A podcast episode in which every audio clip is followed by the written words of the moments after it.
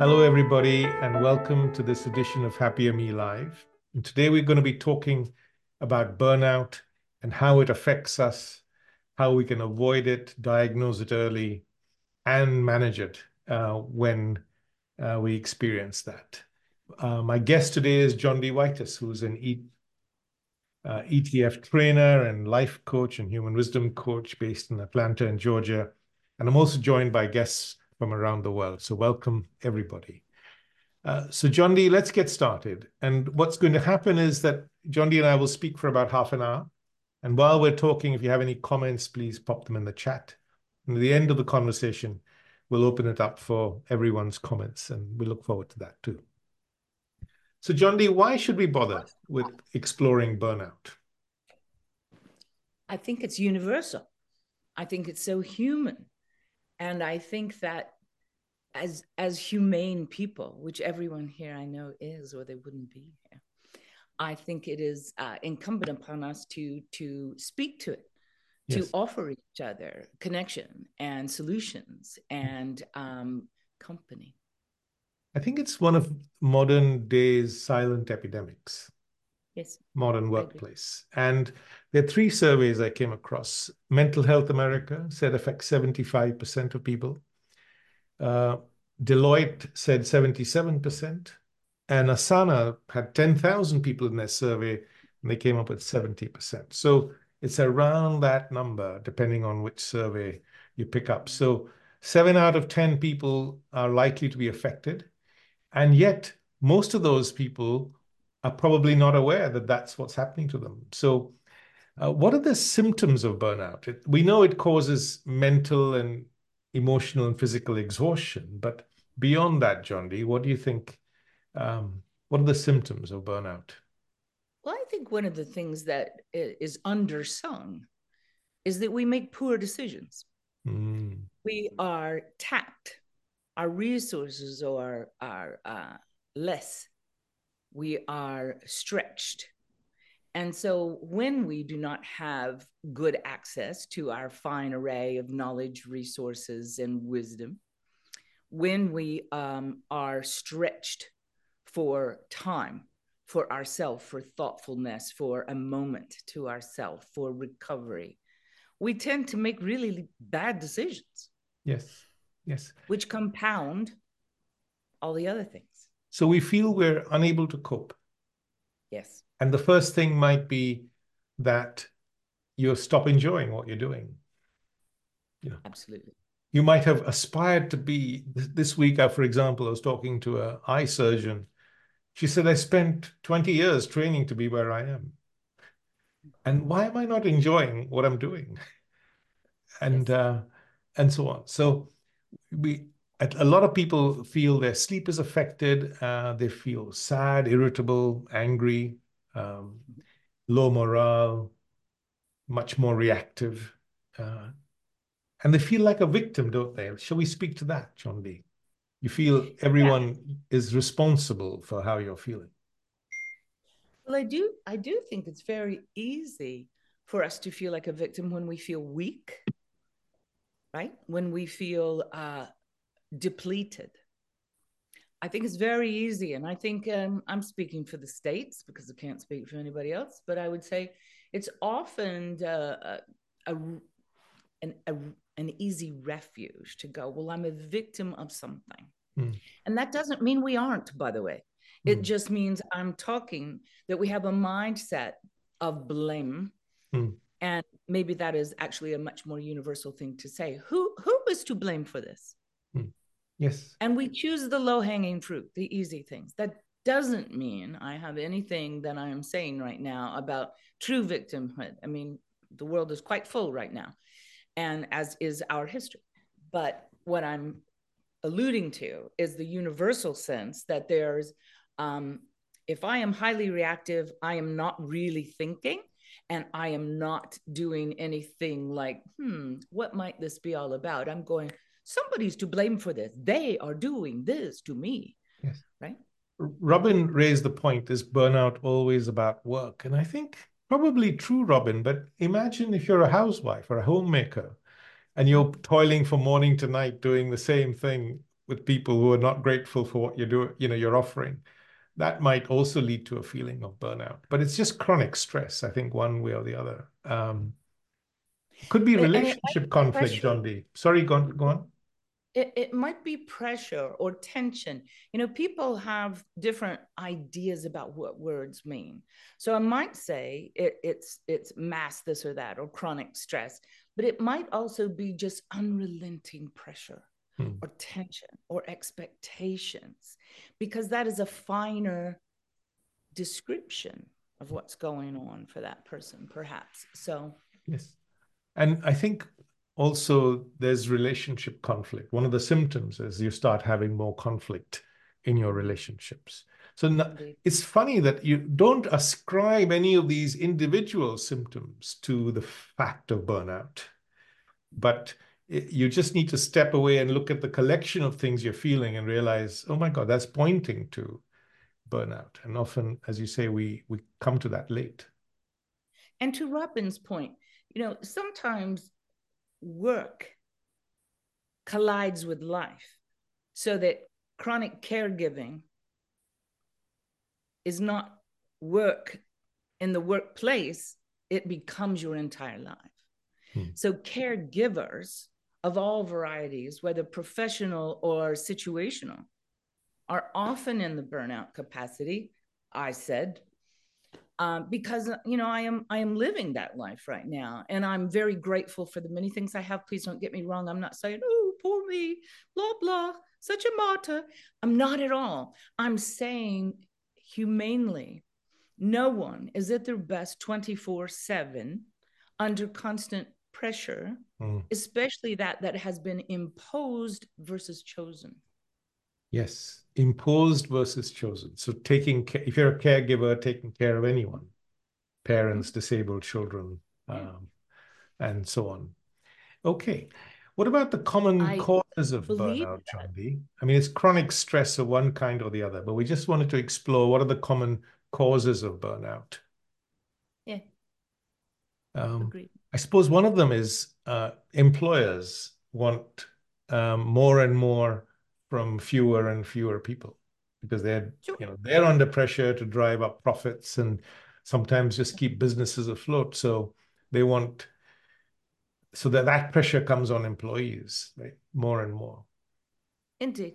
Indeed. And you know that's i think that's trickle down of let's call it unchecked world global capitalism is about short-term profit at any cost. And so that's what happens I'm not here to talk about that. I'm talking about the outcome of that. Yes. Right. And of course, um, there's a culture in some countries, like Japan, I know, or the United States, yes. where there's a culture of not taking even your allocated leave. You know, even though if it's two weeks a year, you're worried that if you take that leave and the employers don't miss you too much, then when you come back, they'll say, well, we don't need you anymore. Thank you. Bye bye less so in well, Europe. We also have that in this country. You know, we have a pilgrim work mentality, which is uh, like that somehow. Mm.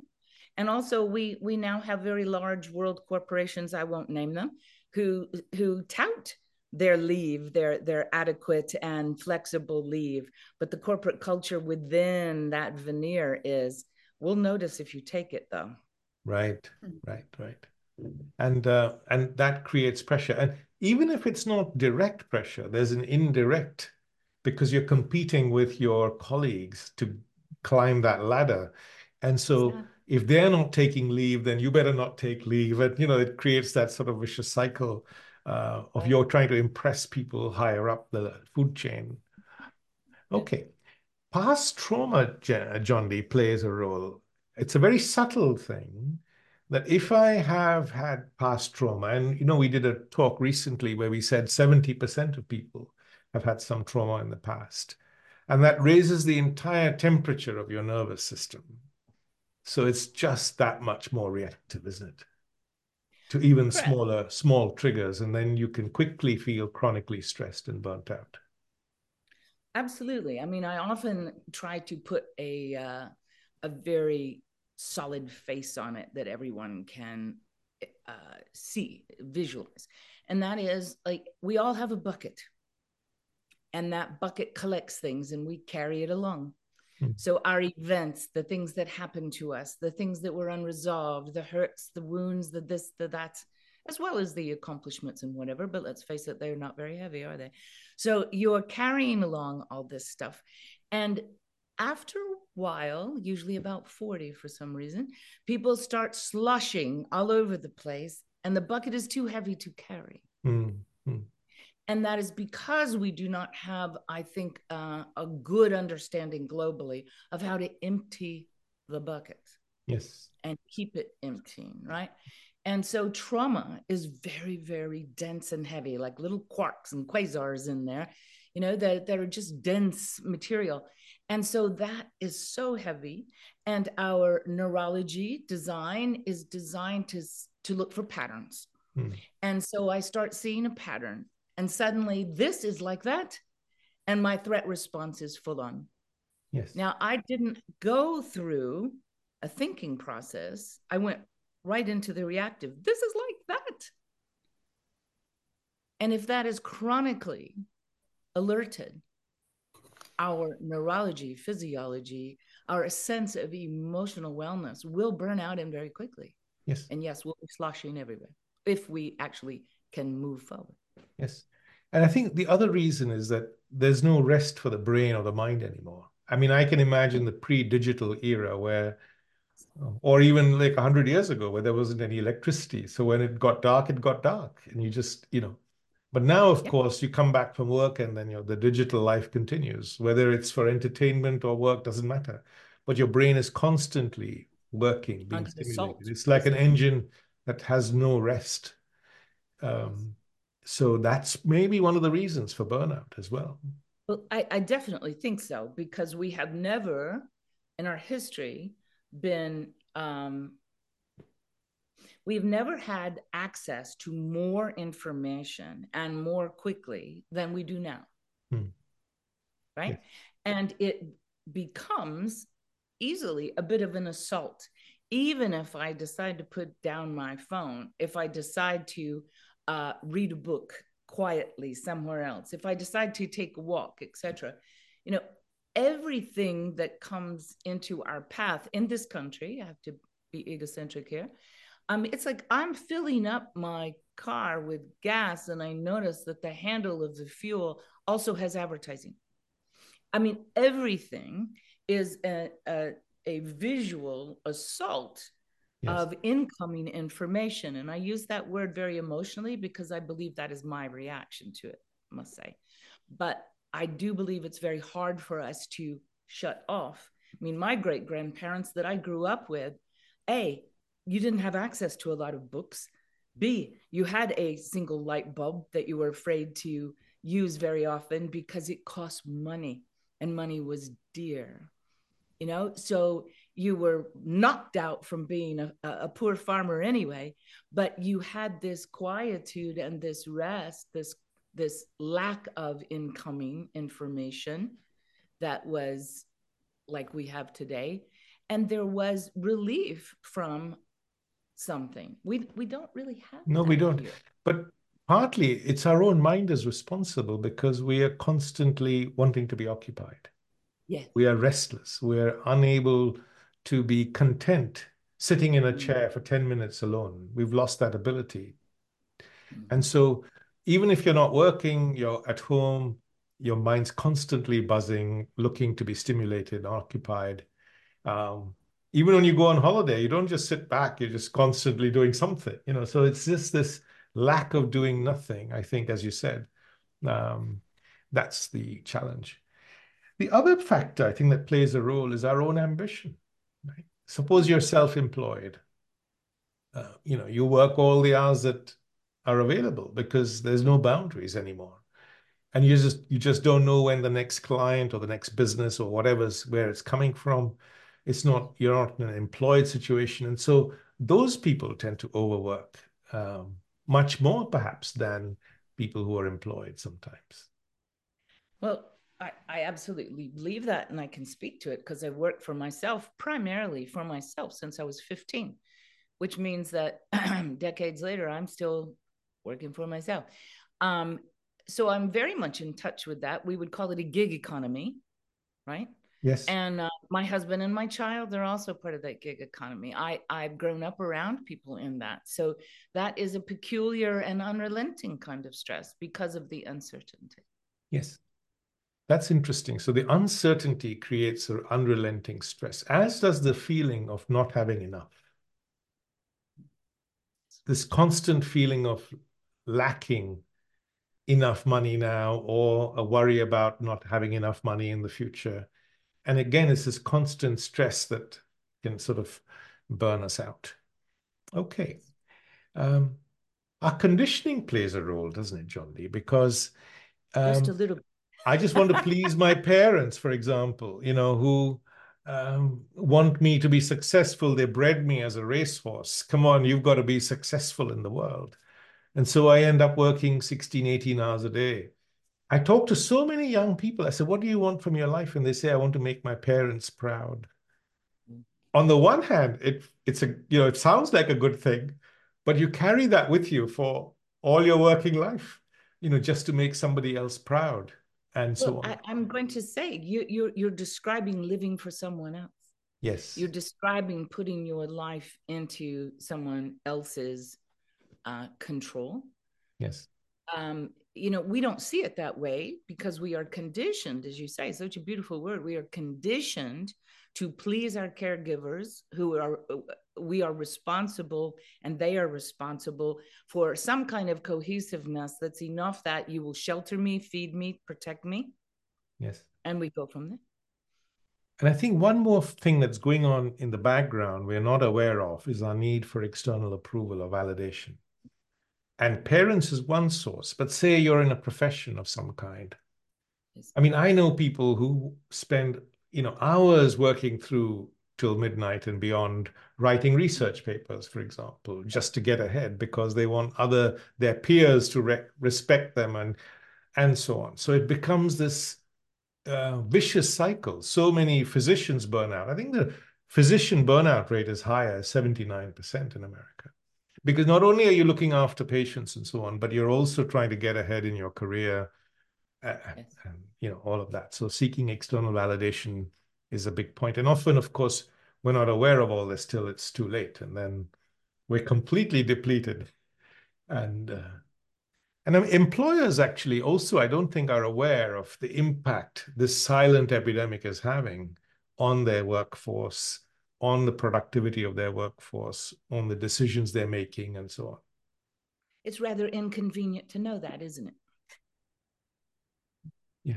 And it, it becomes a choice of, well, now I can't unknow that. And now it's incumbent upon me to do something about that. And now I don't know what to do about that. And I'd rather shut down. I'd rather shut that off. Let them sort it out. Everybody's different, you know. But smart employers will realize that replacing an, a senior person or someone who's really knows the job is going to be yes. really hard. And quietly, they're burning out. They're not making the right decisions for the organization. So if you're a smart employer, you'll recognize burnout as an important factor and put in place measures uh, to, to make sure your employees don't burn out, right? I, I think you're absolutely right. I, I also think that, you know, COVID was a game changer for many employees everywhere uh, for a variety of reasons. And the one I'm going to talk about is that they were completely unprepared for quiet quit. They were completely unprepared for workers going, I'm not coming back to the office. Mm it it was a real turning point for many corporations. Uh, I think I think it surprised them a great deal. Yes, things move in flux, um, but certainly I think it goes back to the same point that if I'm a smart employer, I need to realize that flogging my employees beyond a point is not serving me, and so it's not just out of compassion for them; it's also out of self-interest that I need to take much and, better and there's nothing wrong with that i think the uh, the idea of self-interest being acted upon for your workers interest creates the win-win yes. situation that of course is always in my little pollyanna heart because i do know it's possible and i do know that our symbiotic well-being is well within everyone's grasp. Absolutely. Okay. All right. So, my next question that I would like to explore is how can we avoid it? So, we know that burnout's common. Seven out of 10 people get burned out. So, I'm likely to be part of that statistic. And if I'm smart and I want to put something in place, what can we do?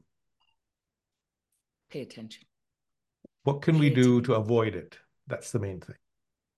I, I I understand. And I'm saying pay attention. Pay attention to how you're feeling, what you're thinking, what it is that is driving you, what it is that is restoring you. Pay mm. attention. And to do that, you know, Manoj, you and I have had a long love affair with the word sitting with, mm. the phrase actually, sitting with. It's taking a moment to assess, to take stock how am I feeling? What is happening? What do I need? What is driving me? And does that bring me what I want? Whether it's money or peace or whatever, it's good to take the sitting with stock of things. So paying attention is my first answer. Okay, so you've said two or three really useful things there. I'm just going to unpick them. The first is to know what's happening in your own mind, which mm-hmm. paying attention often you're not aware of all these symptoms of burnout, meaning you're burning out. You know what I mean? It's, it's chronic stress. So people are not aware of their own level of stress. So that's the first thing. Wake up, pay attention. Train your mind to not react with stress when it's challenged. Hmm. So we have to develop a muscle for that. And the muscle is to be aware of this happens. I don't want that. I want something else, or I want to be inoculated against stress, however you are going to describe it. But that means you're going to have to develop the muscle for noticing and then putting into place some kind of opposing force or choice. Yes, yes. And really so, of course, you know, I come from the energy background, which uh, I believe is very quick and it does not depend on cogitating the answer it's more of a physiological response that anyone can do that delivers very quick reset of our nervous system so i do believe that creating a muscle for that means i have learned how to quickly notice and quickly respond to reset myself to a better place yes so, what the mind doesn't realize is that there's always a trigger out there and a reaction in our own mind. And it's the reaction that causes the stress. But our mind assumes it's the trigger that's causing the stress. Once you wake up and realize that difference, and you realize, ah, it's my reaction. And if I can change my reaction by going on this journey of learning about myself and how my mind works, then I can, the situation doesn't change, the trigger doesn't change, but I change. And I develop a toolkit or a resource, as you say, or a muscle to deal with challenges in a much better way. And of course, self-awareness makes you much less reactive, makes mm-hmm. you help have better choices and calms your nervous system. Let's talk about calming our nervous system, Jondi. And maybe you can introduce uh, a couple of your beautiful exercises for that. Uh, well, you know, all of the things that I introduced are are lovingly learned. They're not mine, but I claim them as very human and humane responses for self-care. Right? And so let's cobble together what we've been doing is developing an awareness, sitting with to find my neurology said this is like that trigger, right? Recognizing a pattern. But we're going to develop a muscle for that because I can't change the work or I can't change the person. I can't change the job perhaps right now. What I can change is me. And that is always true no matter what's going on. The only thing I'm really in charge of in this world is myself. And if I allow myself to give that away, I'm in charge of nothing. That's right? true. So back to self acknowledging this, I would say some of the favorites that I've come across lately are um, from the Havening family. Often I just do this as I take a moment to sit with. It is the equivalent of feeling like maybe there's a precious pearl in my palms and I am just feeling with my entire hands this. So, this very slow hand stroking, our hands are a complete hologram of the entire human body. And so, we are conditioning our whole body into a slower, more thoughtful place. Right. And so, something that simple with your assigned two minutes. By the way, if you've ever been in the film and television business, two minutes is a very long time. Hmm. You might want to set your phone or your timer to two minutes so you can actually learn what does two minutes really feel like hmm. And train a muscle for let me see if I can have two minutes of patience for solid self care. Hmm. Doesn't have to be more complicated than that. Yes, yes. But in that time, we're developing that muscle of noticing and taking conscious, better action. And on the app, which I'll show you in a second, we have all sorts of breathing exercises and journaling and all of those things, meditations, which are useful just to overall calm your nervous system down. And um, okay. But also, I think it's important to redefine success. And it's how we feel on the inside, not what others think of us. Because unconsciously, you can get caught in a loop where you're running faster and faster just to get that approval from the outside, whether it's from your parents or peers or you know various other people. Uh, and in the end, the only thing that matters is love, not what others think about you. You know. Um, okay. Of course, learning to say no and having a better work-life balance is important. Managing your ambition um, and giving your brain a rest, spending time being quiet, or all of that, getting enough sleep. Um, we talked about doing varied things with our life, not just with our brain, right? With our hands and so on. You want to speak on that a little bit, Jondi? Absolutely. You know what that reminds me of? Um, well, one thing I wanted to add, and then I'll speak to that. One thing I wanted to add was taking responsibility. Taking responsibility for one's self has to be on that list. Yes, yes. It's up to no one else but me, unfortunately, or fortunately. It's mm. however you see that, right?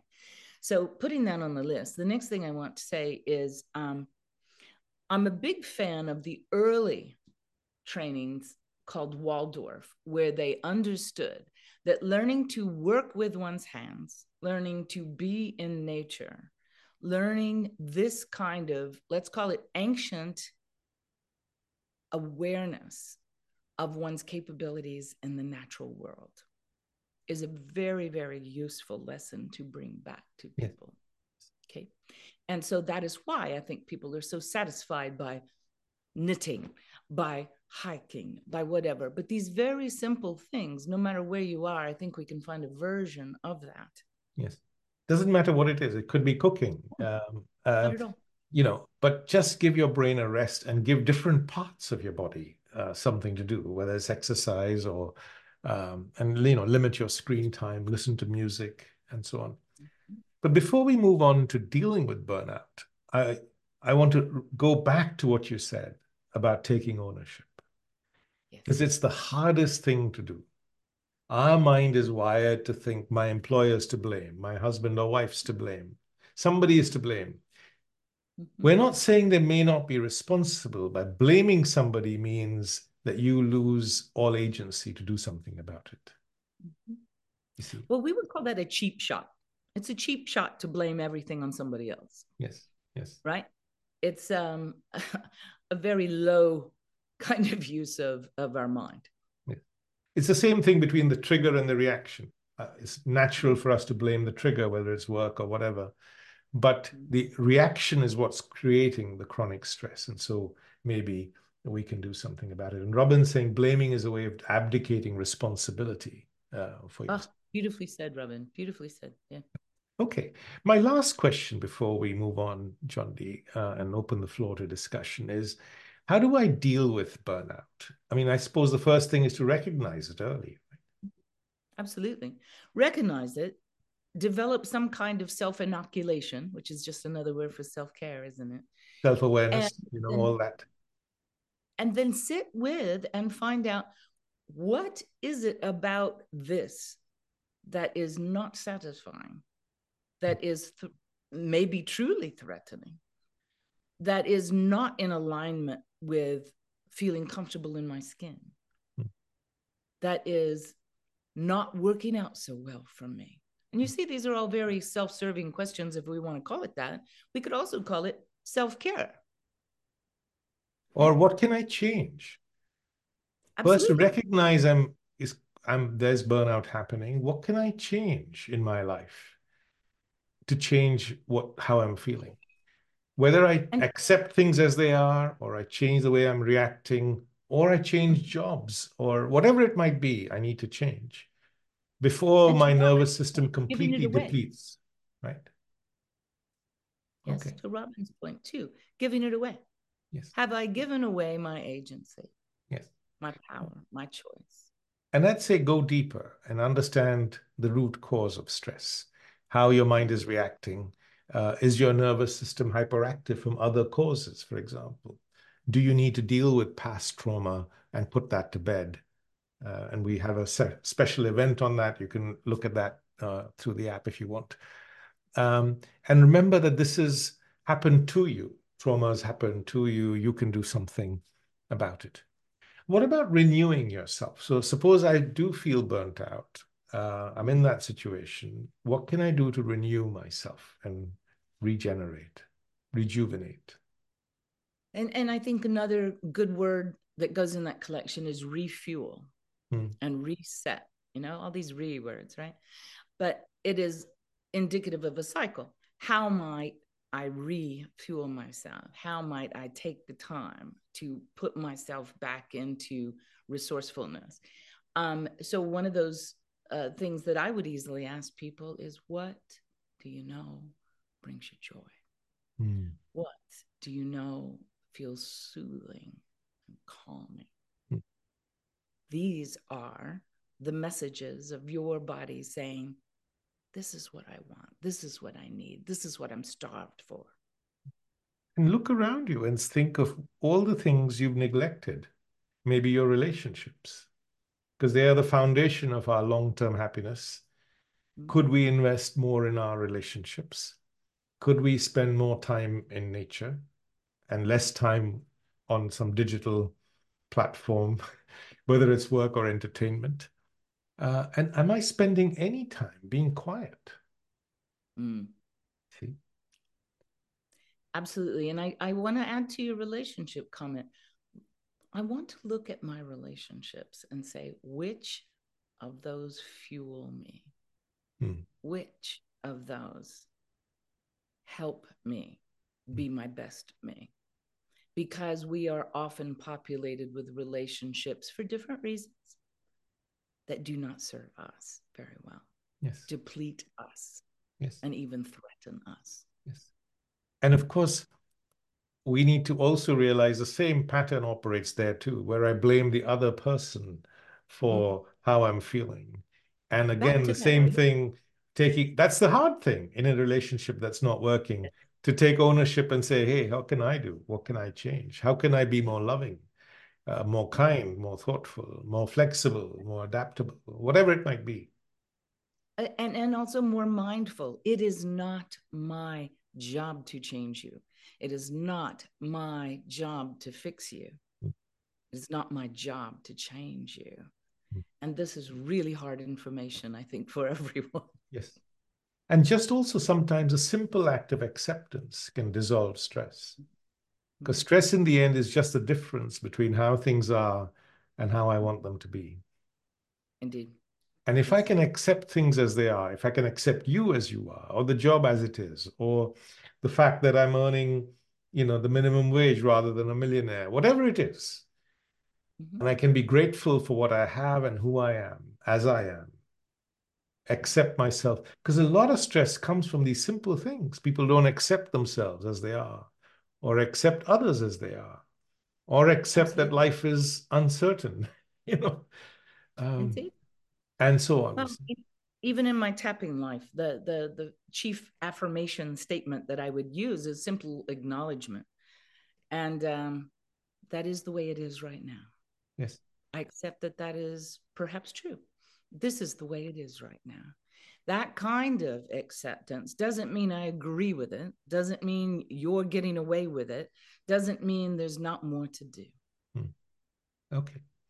So um, I'm going to pause there, Jondi, and just open and share um, yeah. the a couple of minutes and show people around the HappierMe app, which is new. Absolutely. And which is uh, growing and growing very beautifully. I just want to say to you. Yeah, was so pleased with um, the response to this new design. So mm-hmm. this is it. It's you can access it at happierme.app or on your phone. Mm-hmm. And to speak to the issues that you and I have been talking about today, on the main page, there's a section called mental health. You can change it, of course. There are eight topics, including leadership and work and so on. But if you open the mental health section, you'll find you can feel better now. So the points you mentioned. Um, for example, with stress, there will be a breathing exercise and a meditation. Uh, and then you can go deeper to explore, for example, the module on stress. And it explores the subject in depth. And for example, at the end says, hey, you can meet wisdom, you can meet stress with wisdom in 14 ways, and many of them we've highlighted here. So there's much more uh, to explore in the app, but um, I'll leave everyone to to do that. Um, and uh, now, open the door to a conversation with everyone. So, Robin, do you want to get the ball rolling?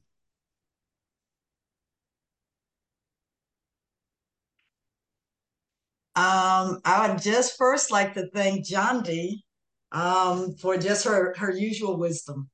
It's always a pleasure. That's why when I saw her name, I'm like, yeah, I'll be there. Oh, thank you. yeah, no worries. And, and, thanks, Manoj, for continuing to do these. I mean, just bringing out this information, um, just reconfirming for people like me why this is important. Yes. Um, the reason I asked about stress initially, and I think of it related to work because as Jondi said, it can be related to other things. And I am one of these people in the caretaking mode right now.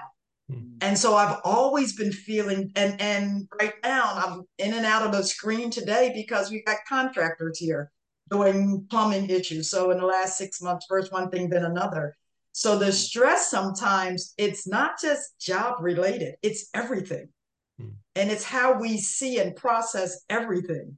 Um, for me, to me, I use the stress to help me identify where I'm triggered, and I use the triggers to help me identify my limiting beliefs around something, which then can give me some measure of relief around whatever I'm experiencing.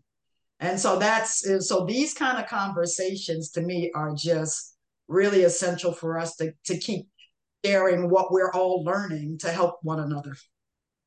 Robin, you've said something profound and beautiful, which is when I feel stressed and I'm triggered, I can either get really upset or I can regard that as an opportunity for learning about, hey, what's going on in my own mind that's making me feel this way? What am I not accepting? For example, that's one cause of stress. Or I'm looking for external validation, or what conditioning is it revealing in myself?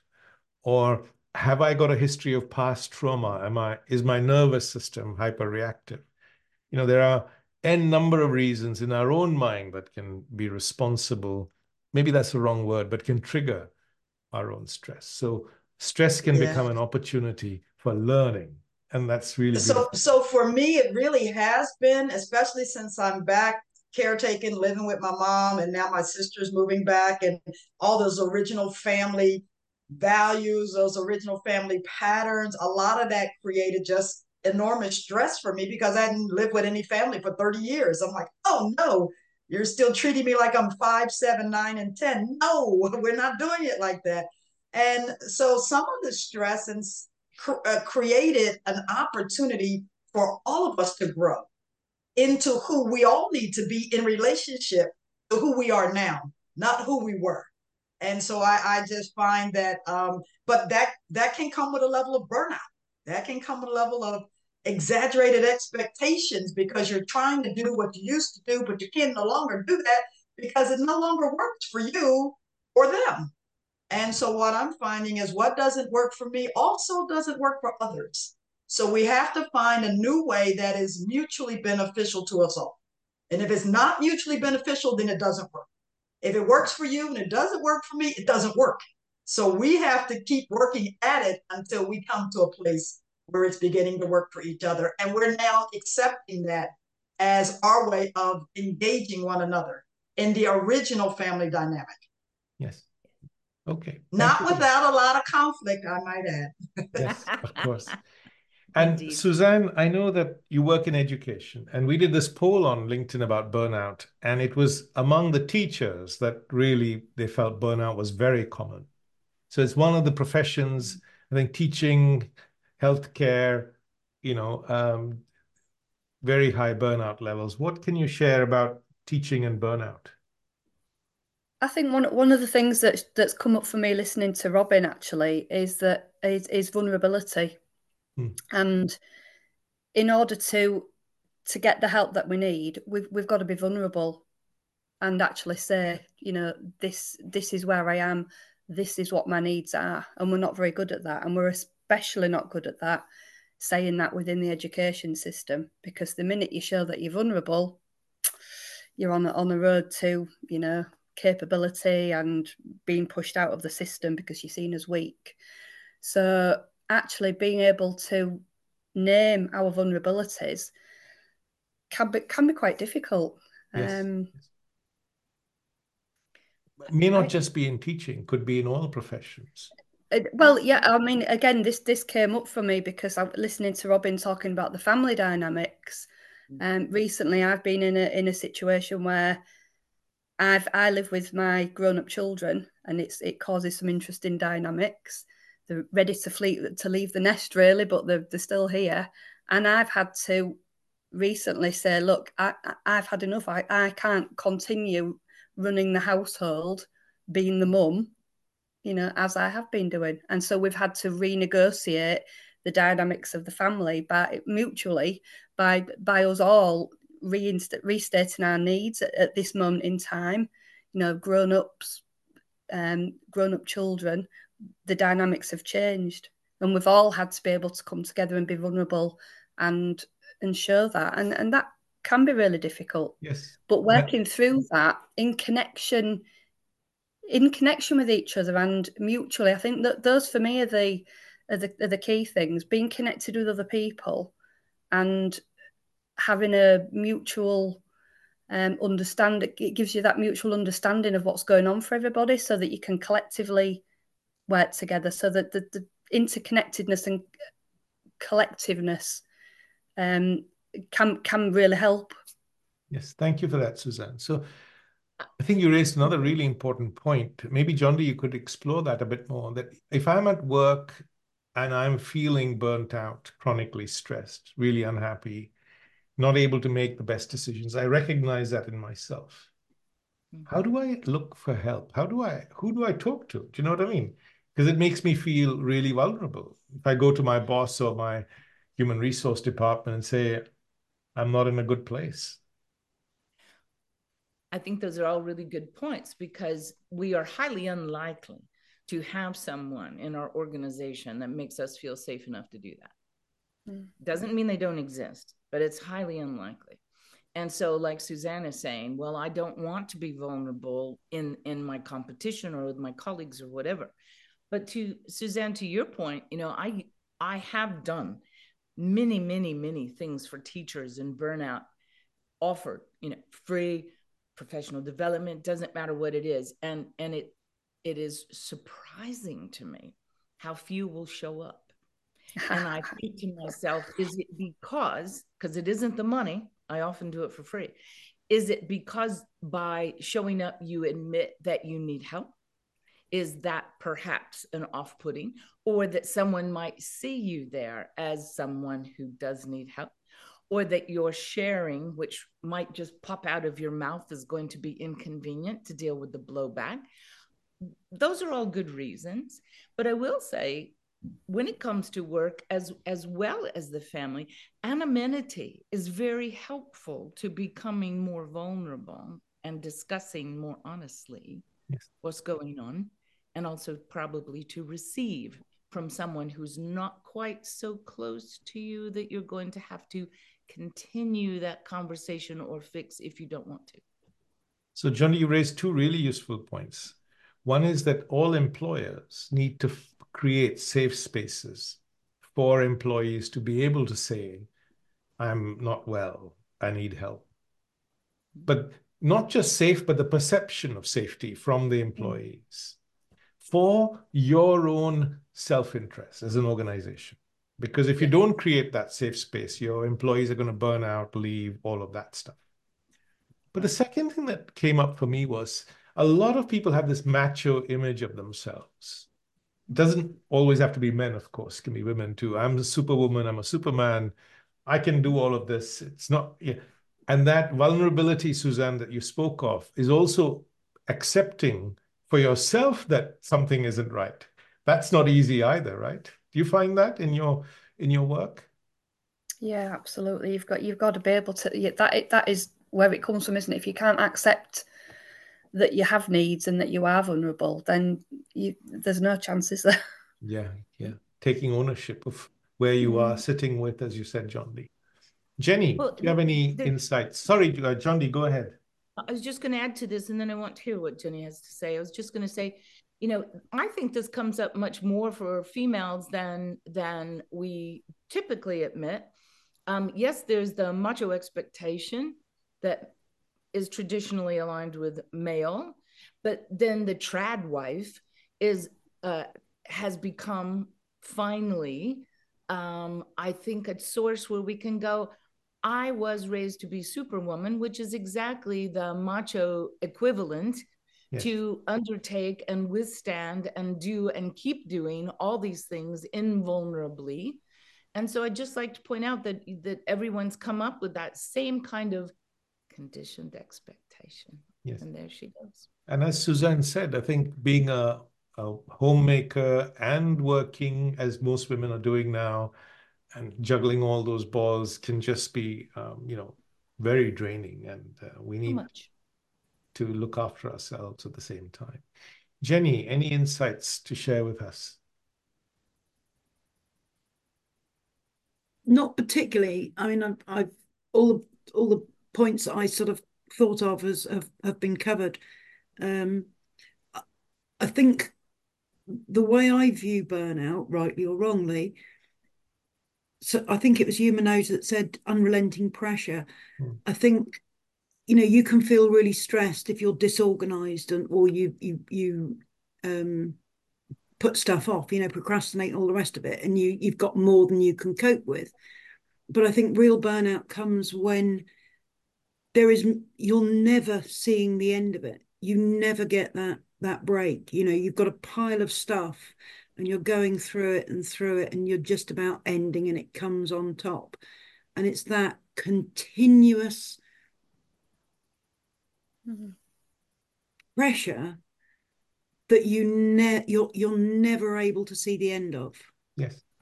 I speak to some executives who say they get you know 1500 emails a day.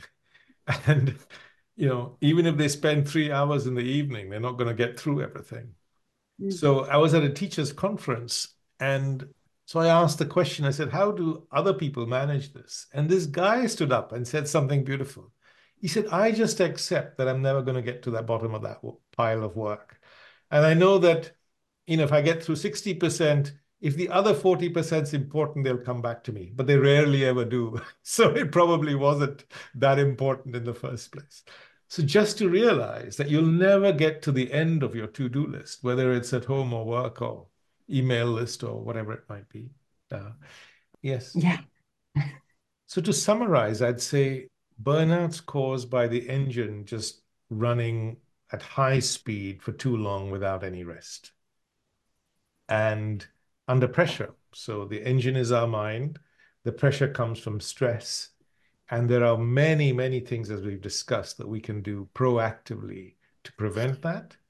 And once we, to, to spot it early, and once we do, put in place so many different things that we've discussed to, to overcome that. Okay. Jondi, do you want to add anything before we uh, close?